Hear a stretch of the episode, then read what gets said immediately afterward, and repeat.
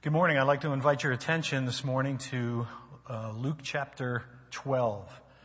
The Gospel according to Luke chapter 12. We're going to be looking this morning at um, a parable which is traditionally called the parable of the rich fool. Jesus is uh, surrounded by a large crowd of people. And in verse 13, it says this, someone in the crowd said to him, teacher, tell my brother to divide the inheritance with me. Jesus replied, man, who appointed me a judge or an arbiter between you? So get the picture. Uh, Jesus is surrounded by this large group of people, and evidently there's two brothers uh, that are having a quarrel uh, over their father's inheritance. And one of them uh, goes to Jesus and says, "Look, Lord, uh, tell my brother to split the inheritance with me, will you? You know the old saying, wherever there's a will, there's a relative. Well, no different here. And Jesus basically says to them, look, uh, I'm not going to get involved in your uh, family disputes, your domestic disputes over money, uh, but given the situation, I do want to give you a warning. Uh, notice verse 15. Watch out and be on your guard against all kinds of greed. Life does not consist in the abundance of possessions. Jesus is basically telling them, listen, you need to be aware of something. Whether a person has a little or whether they have a lot, your, your possessions are not what define you. Your uh, net worth, worth does not determine your self-worth. No person is merely the sum of their material possessions. We are far, far more than that, and Jesus wants them to understand it. Um, so he goes on and he's going to explain by telling them this parable. Uh, and it begins in verse 16. Then Jesus told them this parable. The ground of a certain rich man yielded an abundant harvest. He thought to himself, what shall I do? I have no place to store my crops. Then he said, this is what I'll do. I'll tear down my barns and build bigger ones, and there I will store my grain, my surplus grain. And I'll say to myself, you have plenty of grain laid up for many years. Take life easy, eat, drink, and be many, and be merry. See, in the ancient world, uh, crops or grain, as it's translated here, uh, were essentially wealth. As a matter of fact, some translations say, uh, I said to myself, you have much goods stored up for many years. Take your ease, eat, drink, and be merry. Let me ask you a question this morning. What is your life? What are you living for? Are you living for that tiny blip on the radar screen that we refer to as life on planet Earth? Or are you living, as Jesus is suggesting here, are you living for things that are going to outlast planet Earth? Things that are going to outlast time and extend into, into eternity and right into heaven itself. What are you living for? You know, as we look at this man's life this morning, we're tempted to think this guy's just messing up everything, but he's not doing everything wrong. There are a few things that he's doing right. First of all, notice uh, he's a thinker. He is a thinker. Uh, verse 17 says, he thought to himself. And someone might say, well, gee, isn't that kind of a given, Gar? I mean, uh, don't we all think before we make major decisions? Well, uh, no, we don't actually. Uh, as a matter of fact, the entire retail industry is geared uh, toward encouraging us to engage in something that they refer refer to as impulse buying. Uh, I think we all know what that is. You go out uh, shopping and you end up buying things that you never intended to buy. Sometimes they're small purchases, sometimes they're large ones, but we all can fall into that trap. You know, I've heard uh, my wife exclaim uh, a couple of times, very frustrated, uh, that she went into her favorite supermarket to do our grocery shopping, and she said, it took me so much longer. And I said, well, why? What happened, hon? She said, well, they had changed the whole store around. Everything was in a different place. Well, did you know that that is a specific marketing tactic designed to make people engage in impulse buying? It really is.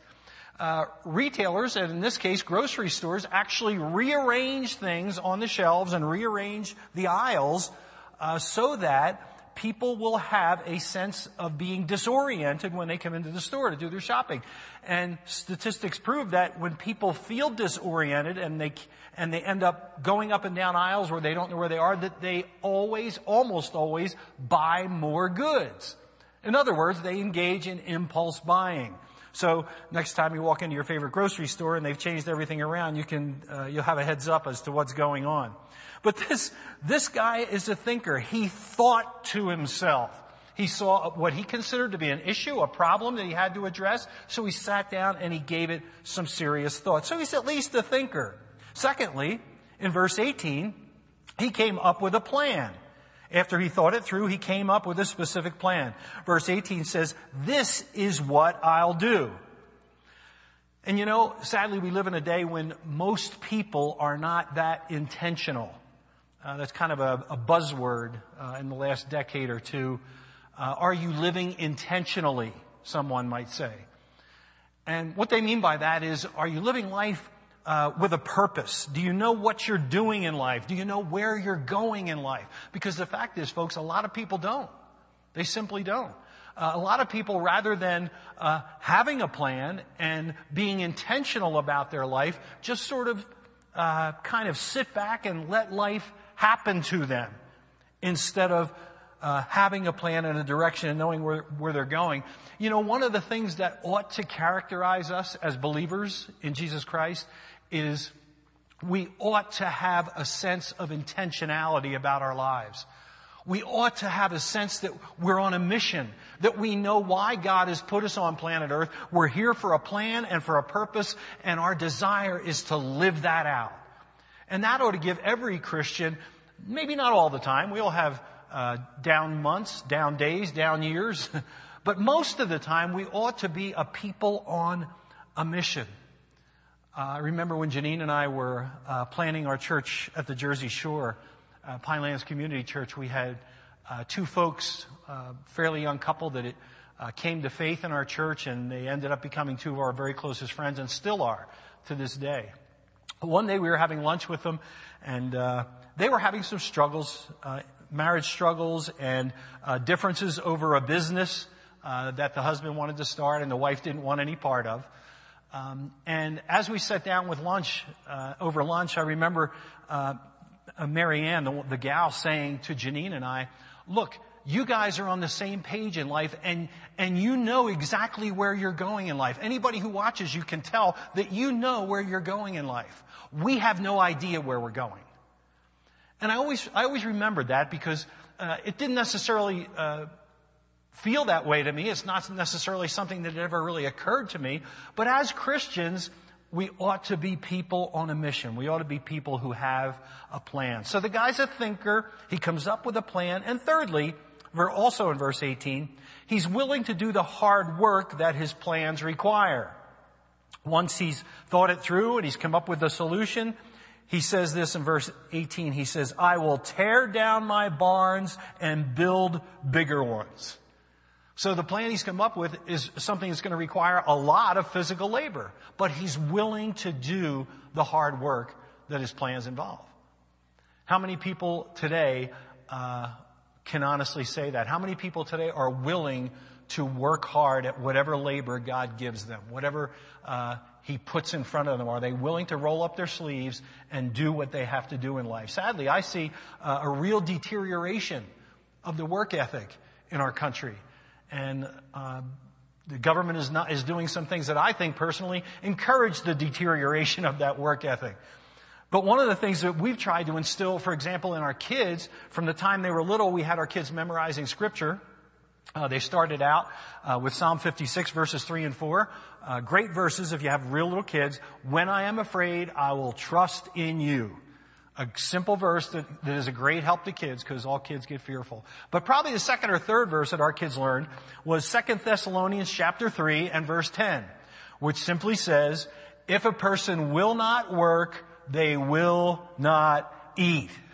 So from the time they were little, they had chores uh, that they had to do to you know contribute uh, to the family and um, to the well-being of the family and still do. Still do. As long as they live under our roof, as long as they live home, everybody chips in, everybody has work to do. And this guy's willing to do the hard work that his plans require. So he's a thinker, he's a planner, and he's a hard worker. And, you know, give credit where credit is due. Those are three important things. But, but, even though he's doing those things right, he, he leaves out, he omits the most critical element of all. Notice beginning in verse 20. But God said to him, you fool, this very night your life will be demanded from you. Then who will get what you have prepared for yourself? This is how it will be with everyone who stores up things for themselves, but is not rich toward God. You know, when God calls you a fool, when God calls a person a fool, that's a serious thing. Uh, if your kids call you a fool, you can remind them that it might be uh, wise of them to hold their tongue uh, when speaking to the person that they rely on to put a roof over their head and food in their stomachs. Uh, if your spouse calls you a fool, uh, maybe it's a good day for uh, a little marital argument. I don't know. If your pastor calls you a fool, you can tell him to get a real job. But listen, if God calls you a fool, guess what? You're a fool. You're a fool. Because God gets the final say on things like that. And God says to this man who had thought well, had planned well, and was willing to do the hard work that his plans required, you are a fool. Because this very day, today, your life is over. It's finished. So, number one, uh, under what is this guy doing wrong? Well, he planned for time, but he did not plan for eternity. He planned well for time, but he basically doesn't do any planning for eternity. You know, uh, when we told, when Janine and I told family and friends that we were going to be moving to Colorado a couple of years ago, um, everybody has a million questions, right? How would it have sounded uh, when, for example, uh, my brother, uh, who still lives in New Jersey, uh, said, "Well, you know, what are you going to do when you get out there? Gary, what, what are you going to do? Well, uh, haven't really thought about that. Really don't have any idea what I'm going to do. Well, uh, what are you going to do for income, for money? Uh, you know, I, I, don't have a clue. Haven't really thought that through. Well, where are you going in Colorado? You, you at least must know what part of Colorado you're going to move to. No, no, we, you know, maybe generally somewhere in, in around Denver, but we, we really don't know anything about that what would people think? They would think, these people are nuts. There has got to be something wrong with them. They're moving to Colorado, but they have no clue where in Colorado, no, no clue what they're to do when they get there, uh, no clue where they're to get income to live on, and yet they're going to Colorado. I don't get that.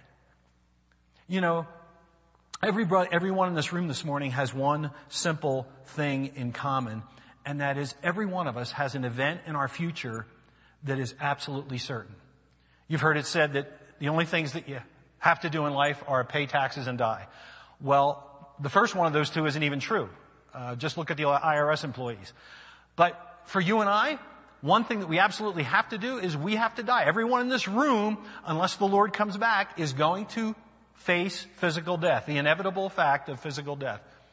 It is just like it would be crazy for us to move to Colorado with absolutely no plans, how much more foolish how, how much crazier is it knowing that death is in our future to absolutely plan zero, do zero planning for an inevitable thing like death. This guy had planned well for time, but he had made no plans for the day when his life was over. And God steps onto the stage of his life and says, today it's over. So he planned well for time, but not for eternity. Second thing he did wrong, he was gripped by greed, which is the inevitable product of selfishness. I want you to notice just for a minute, I'm going to back, jump back up to verse 16. I'm going to read verses 16 through 19. And I want you to notice how many times this guy uses personal pronouns. He's really into personal pronouns. Beginning in verse uh, 16 and reading through 19. Then Jesus uh, told them this parable. The ground of a certain rich man yielded abundant crops. Uh, now notice verse 17. He thought to himself, what shall I do? I have no place to store my crops. Then he said, this is what I'll do. I will tear down my barns and build bigger ones and I will store my surplus grain. And I'll say to myself, you have plenty of grain stored up for many years. Take life easy, eat, drink, and be merry. This guy is absolutely, completely wrapped up in himself. He, he is the epitome of selfishness. In those, uh, in those few verses, actually three verses, he uses either I, my, or myself ten times. Ten times in three verses, he, he reveals that the end product of, of his well-being, the end product of his life is his own personal well-being. He's completely in the grip of greed and therefore is completely self-absorbed, a completely selfish person. And number three, the third thing this guy does wrong, he makes a critical assumption, um, a very costly assumption. He assumed that he had, quote, many years. Remember? Uh, take your ease, eat, drink, and be merry. You have much good stored up for many years. But God steps onto the scene of his life and says, tonight, today, it's over. It's over. And, you know, the parable, Jesus never tells us how old this man was. Because you know what? The truth is caskets come in all sizes. They make little caskets, they make middle size caskets, and they make large caskets. Um, I'm throwing a picture up on the screen here uh, this morning, just in case you were curious. We had talked about the retail industry earlier. Um, Costco is now uh, selling a line of caskets, universal caskets. The next time you're in Costco uh, buying your bulk goodies, uh, you can, uh, if you've had the loss of a loved one recently, you can stop on your way out and, and grab a casket. The retail industry is doing everything they can to make our lives easier. It's kind of, kind of touching, actually. actually, it's not. Listen, if God were to say to you today, it's over, are you ready? What is your life? What are you living for? Are you living for that small blip on the radar screen called life on planet Earth? Or are you, as Jesus is suggesting, are you living for things that are going to outlive this life, this earth? Things that are going to last through time, right into eternity and right into heaven itself. What are you living for? And if God were to say to you today, it's over, do you know for sure that you're ready? Do you know for sure if God said to you, it's over, that you would immediately, at the, at the last beat of your heart, at the last breath of your lungs, do you know the minute that your eyes closed in death that you would wake up immediately on the other side of time to an eternity with Jesus Christ? And I don't mean think so, hope so, pray so, maybe so. I mean, do you know that you have eternal life? Because the Bible's clear that we can know that we have eternal life. And the truth is, guys, God doesn't want anyone to be in doubt about something as important as where you're going to spend eternity. So, do you know for sure that you have eternal life? And you know what? The best kept secret in the world is that eternal life is a free gift by God's amazing grace. And it's free, you know why? The Bible says because then God gets all the credit, all the glory, and we are simply the recipients. But you know what? There are some people who don't like free. There are some people who feel like they've been good enough or they're going to work their way. They're going to earn their way. You know, uh, back in 2004. Actually, it was Easter week of 2004. Um, I was the pastor of Pinelands Community Church in New Jersey, our, our church plant. And someone called me and said, uh, I have a friend uh, whose husband is dying of cancer. He's only in his mid 40s, uh, and he hasn't been a church going person his entire adult life. He went some when he was a child, but hasn't uh, been to church in many, many years and he would like to talk to a pastor. Would you be willing to visit him? Well, um, I never turn down opportunities like that. never. Uh, and I recall going to this man's house. I, I could take you right to the house today. And um, on Mathistown Road in Little Egg Harbor, New Jersey. And I went in, and his wife showed me in. Uh, she said, I have to see how alert he is. He's been kind of out of it the last few days. Um, but he was sitting up in bed. And he greeted me. I introduced myself, and he, he told me his name. And uh, his wife whispered to me, "Oh, he's he's very much alert. This is good." And I said, "Yeah, this is great." Um, so we had a little conversation. I asked him uh, how how he felt about the prognosis. He said, "Well, the doctors have told me that I I have less than a week to live, or about a week to live." And I said, "Are you okay with that? Are you are you ready for that?" And he said, "Well, it's it's I guess it's just my time." I never forgot that statement. And I said, Yeah, but everybody's time comes sooner or later, but are you ready? Do you know where you're going to spend eternity? And he said, Well, no, and I, I've never thought about that a lot in my life, but I've been thinking about it a lot since I found out I had terminal cancer. So one thing led to another, and I said, Look, do you mind if I give you a simple illustration about how a person can't work their way or earn their way to heaven? He said, Sure.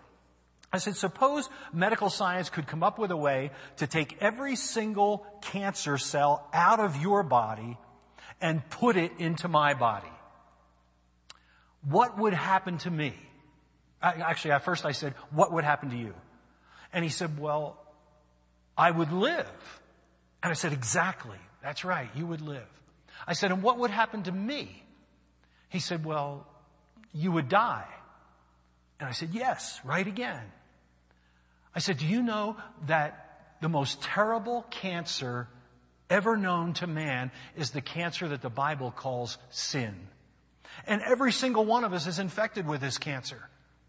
But there's really good news because there's been a cure found for this cancer. And 2,000 years ago, God the Son took on human flesh, stepped across the stars, came to this planet, took on human flesh in the person of Jesus Christ, lived a perfect sinless life, and then offered himself as a sacrifice to pay for, to cure the cancer of sin for all men for all time.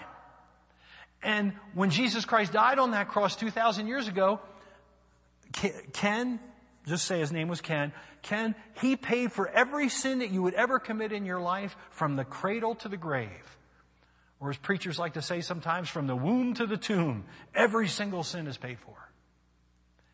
I said, what, what do you think about that? And he said, wow, that's, that's incredible. He said, wouldn't, it would be wonderful if that were true. And I said, well, it is true. It really is. I said, you don't have to work for it. You can't work for it. You can't work for it. You can't earn it. You don't deserve it. Nobody does. But the minute in your heart that you are convinced that that is true. And that's the word that St. Paul uses in Romans chapter 4, by the way. When you're fully persuaded or fully convinced in your heart that when Jesus Christ died on the cross 2,000 years ago, He did everything that God requires for you to go to heaven when you die. At that moment, the Bible says God gives you eternal life as an, as an absolutely free gift and you can never, ever perish. And that is really good news. Well, he, he had a smile on his face and he said, would you be willing to come back again? I'd like to talk about this some more. I said, sure, I'd love to come back. And so we, his wife came in at that moment and uh, she sort of ended things. And I said, well, hopefully I'll, you know, I'll see you again. I said, but just remember what we talked about. He said, oh, I will. And as I walked out the door, I, I, I knew, I, I, felt really good that the Lord had connected with this guy and that I, I think he was basically getting the idea that it's really a free gift. But like I said before I told you this story, not everybody likes free. And the minute we left his bedroom and his wife closed the bedroom door behind her, we walked through another room into the kitchen and she closed another door and she turned around two foot from my face and said to me, angry. It was obvious she was angry and she said, I want to know why it isn't enough to just be a good person. And you know, I'm rarely, a, as a, not many preachers are usually at a loss for words, and that includes me, but for, for a moment, she really, I was really taken back. And finally, I just said to her, I said, because that's what the Bible says, that none of us are good. As a matter of fact, Romans 3 says there's none good, not even one. And she said again in an angry voice, I don't believe that. Some people don't like free. But listen, if you think you're going to earn your way, you think you're going to work your way to God's heaven, then you know what? If the Bible's true, you will never see God's heaven. But if you're willing to say, you know what? I don't have anything to offer God. I can't work my way. I can't earn my way. But I'm willing to accept it as a free gift because of the amazing grace of Jesus. Today, right where you're sitting, God can, will give you eternal life and the Bible says you'll never perish. You know, there's a few objections, and this lady gave me one. I just want to run through a couple of them quickly. A couple of objections that uh, that I've heard many times over the years uh, to people who don't like free. Uh, this one is really common, and it's kind of what the, what this lady was saying to me. But I'm a good person. I've never robbed any banks, never killed anybody, never cheated on my wife. You know, God will let me into heaven, won't He? Well, uh, if being a good person were enough, maybe he would. But the Bible says in Romans chapter 3 and verse 12, there is none good, not even one. And then this one, which my own father said to me once, um, and really broke my heart because as far as I know, and only God knows the heart, but as far as I know, this is what he believed till the end of his days. He said, I live by the Ten Commandments, and that's going to get me to heaven. Really? Really? And I didn't say this to my dad at the time, but I wanted to say, you know what? I suppose, okay, I'll just take it your word. Let's suppose you've never killed anybody. Uh, let's suppose, and I already know this is wrong, but let's just say that you never took the Lord's name in vain. And I heard him do that many times growing up. Uh, let's suppose you did those things perfectly your whole life. Would, would anyone in this room not just my father, would anybody here this morning like to claim that they have honored their father and their mother in absolutely every circumstance of life? Anybody, as one pastor friend of mine liked to say, anybody dumb enough to bite on that one? None of us has honored our, pers- our parents perfectly in every instance for our entire lives. And nobody's going to get to heaven by keeping the Ten Commandments. That's why the apostle Paul said in Galatians chapter 2 that the Ten Commandments are a tutor to point us to Christ. The Ten Commandments are there to show us that we can keep them. And then so Paul, the last verse of Galatians chapter 2, the apostle Paul says this, if a person can be put right with God by the law, that is by the commandments, it means that Christ died for nothing. Do you see that? If it were possible to get to heaven by keeping the commandments, then Jesus died on the cross for nothing. So no one gets to heaven by keeping the commandments. And then this one that I've heard. I believe getting into heaven requires faith plus works. Isn't that right? Well, no, sadly it's not. And if you really want to uh, be scared to death, if you're, uh, if you're a serious Christian and you know your Bible, get a, get a group of Christians together and just write on a chalkboard or on a, a, a marker board, uh, how does a person get to heaven? And put faith plus works and draw a box around that. And then on the other side, write faith alone and draw a box around that and ask these regular evangelical church going people to point to which one gets you to heaven. It will shock you how many people will point to faith plus works. I hope you know this morning it's by faith alone in Christ alone. And that's why, again, the great apostle Paul said in Ephesians chapter 2 verses 8 and 9, for it is by grace that you've been saved through faith, and that is not from yourselves, it is the gift of God, not by works, so that no one can boast. I'm going to ask the um, to throw up the next slide. Uh, some of you, especially if you're golf fans, will know who that gentleman is on the right, on the right hand side there. That is a picture of Payne Stewart uh, when he won the U.S. Open back in the late 90s. Uh, many of you will remember that um, Payne Stewart was killed tragically uh, in a plane crash, along with several others in uh, in the fall of 1999. Uh, you might not be aware of who the guy on the left is. The guy on the left um, his name is Larry Moody Jr., and Larry and I grew up about uh, 15 miles apart from each other in Ocean County, New Jersey.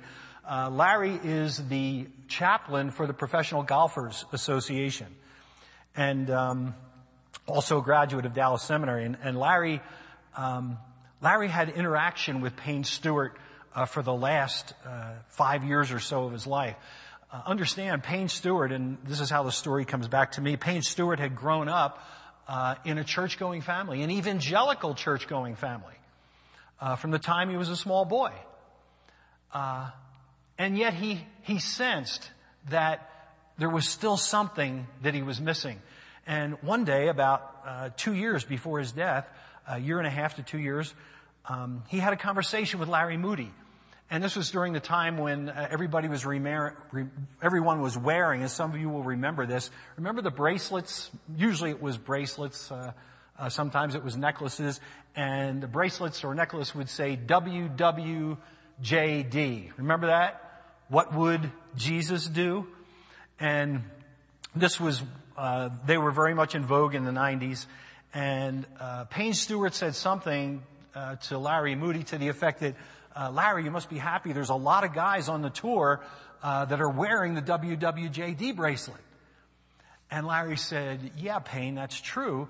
Um, he said, and, and, and that's, that's not a bad thing. That's a good thing.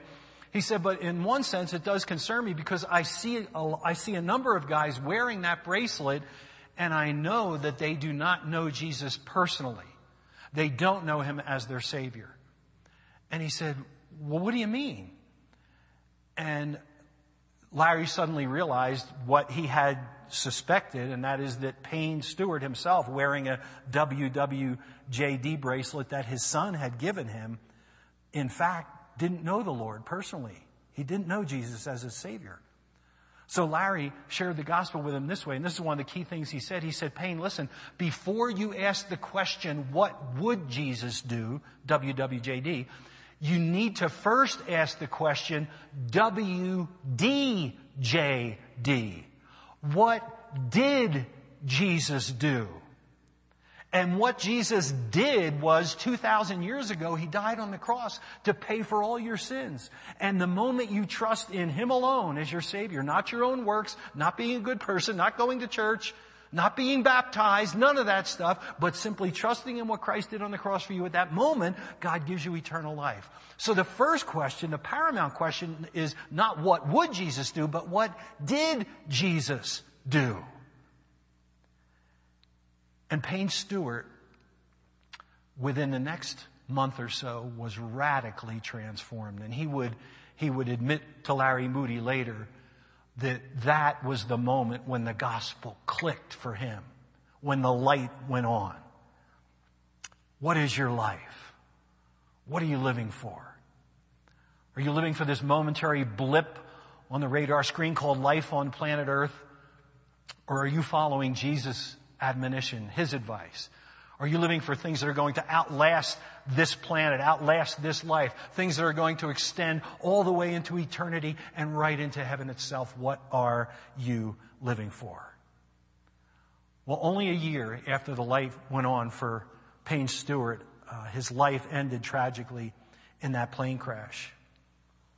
And Larry Moody, uh, after Payne's death, Larry Moody uh, spoke at a memorial service uh, at Payne Stewart's alma mater, Southern Methodist University. And among his remarks, he said this, and I quote, remember, there's nothing magical about the bracelet, Moody told them. Payne Stewart asked the question, what would Jesus do? Because he had first accepted what Jesus had done. So wear the bracelet, WWJD.